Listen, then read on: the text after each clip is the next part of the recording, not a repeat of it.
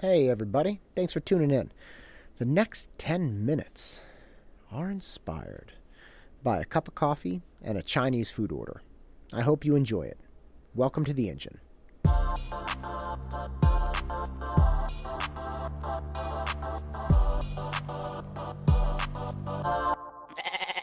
So, whenever I'm trying to be really productive, which is pretty much every day, I slam some coffee which is which is like my go-to. It's like turning on my car engine.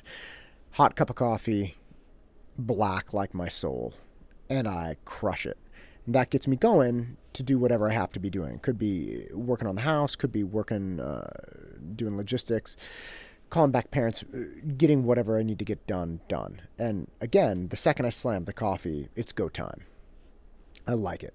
And what usually happens is I try to set a block of time apart where I know I'm going to be productive and I know I'm going to have time to do it. And that's when I drink the coffee. This is not a surprise, right? You do want to drink a cup of coffee to be productive right before you're going to go to bed.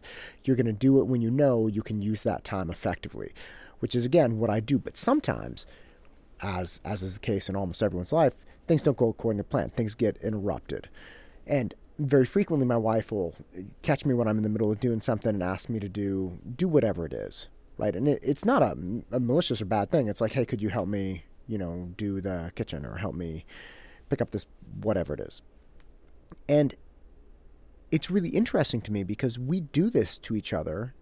My wife and I do this to each other all the time, and people do it to other people all the time. They just kind of interrupt them and say, "Hey, could you help me do this thing?" Now, look, in any in any long term relationship, there needs to be the ability to do this. You need to be able to grab the person's attention and say, Hey, you know, I need I need your attention, I need your help. Can you come do this thing with me? That's a dead giveaway. But when you're not doing that, when it's not something that you really need help with, where's the line? And what I mean by that is you might be sitting on a couch somewhere watching TV or reading a book, and somebody walks into the room. And very frequently, people will walk into the room and expect their presence to be an introduction in itself. Like they'll walk in the room and you're just sitting there reading or, again, watching TV, and they'll give you give you a little as if, hey, I'm here, and my physical presence here, my physical presence warrants your undivided attention. And I've started realizing that's a very odd thing. Does the person walking into the room consider the person in the room in just some kind of weird holding pattern where the person sitting in the room is just waiting for the person entering to, in fact, enter? Because that's what it seems like. It's like, look, I was doing something I was reading a book or I was, I, my mind was occupied. You walk in, and I'm not only supposed to notice that you walked in, but I'm supposed to drop everything I was doing. Now, again, in a normal relationship, this isn't that big of a deal. A relationship could be with your parents or your siblings or, or whatever. It's not. It's not some area of great offense, but it's the underlying concept that I find super interesting. Because what is the assumption? The assumption is that your attention is not actually yours. Right? Like whatever your attention was on, whatever you had your attention focused on, that's supposed to immediately take back seat to this person entering the room.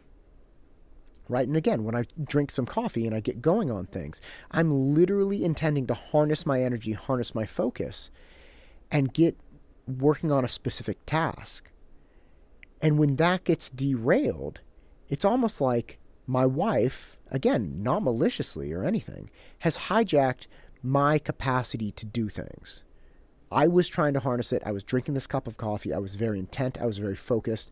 I got my engine revved up, and all of a sudden she was like, "No, no, no, steer this way, real fast. I got to use. I got to use your engine." And I've started seeing this everywhere. The number one place I see it is when you're ordering food let's say we're ordering takeout, say we're ordering Chinese.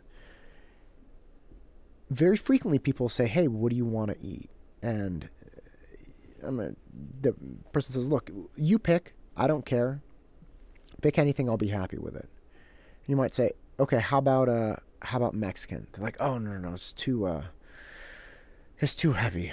It's too heavy, and I had that a couple days ago. I'm like, oh, okay, okay. Um, how about Thai? Ah, it's too creamy, but like I'll eat anything. Just you pick. Um, okay, how about pizza? Ah, it's too oily. Well, why don't you just tell me what you want to eat? No, no, no, no, I don't care. You pick.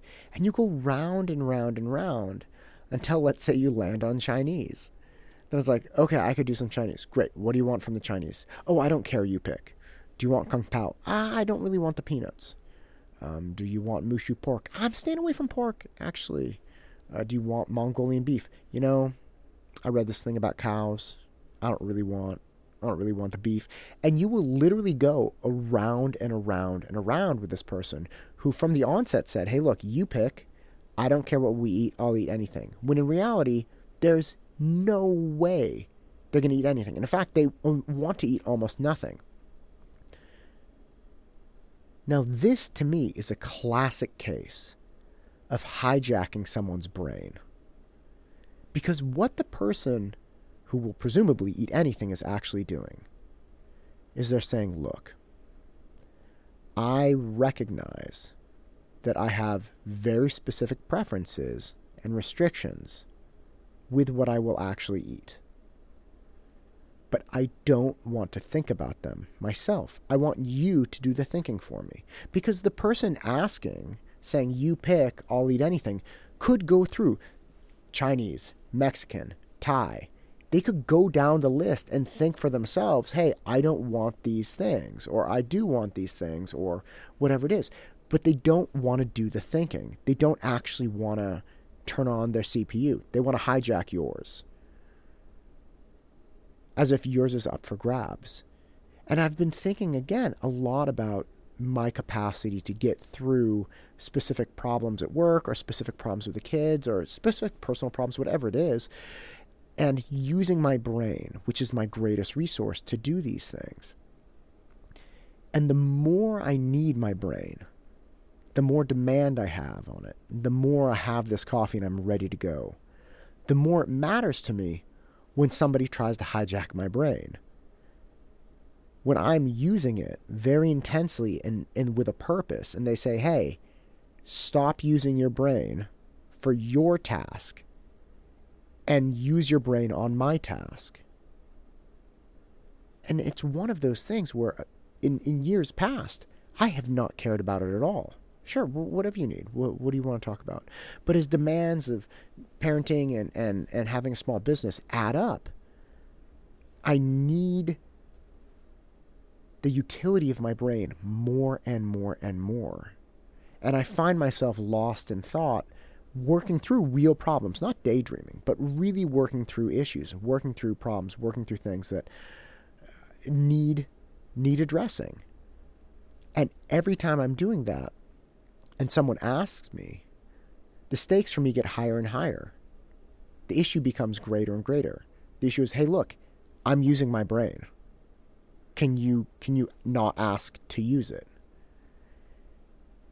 And seeing this come out seeing this play out in my life, again, not through malicious intent at all, has stopped me and really given me pause when considering asking other people. Because, yes, it's, it's very clear that in a family, at the very least, we need to work together. That's 100% clear. And kids do this all the time.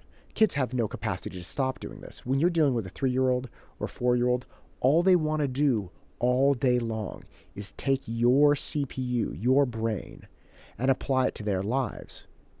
That's all they're doing. That's why kids ask, why does the light turn red? Why does the chicken cross the road? Why is there a hole here? Why don't you want me to stick my tongue in the electrical socket? They ask all these questions because they literally don't know the answers. They're trying to train their CPU to think like your CPU, which is okay, well, look, we don't stick the tongue in the electrical socket because that's dangerous. Thanks. Didn't know that. And so then hopefully they take that information and say, okay, well, I won't do that. But that's why they're constantly asking questions. And whenever I hang out with my three year old, I cannot stop him from asking questions. Or even my five year old constantly asking questions, asking, asking, asking, wanting this, wanting that. Because again, their CPUs don't function in a way that can provide them with valuable answers. All the CPUs are doing is providing them with stimulus and questions. And they're like, wait, why?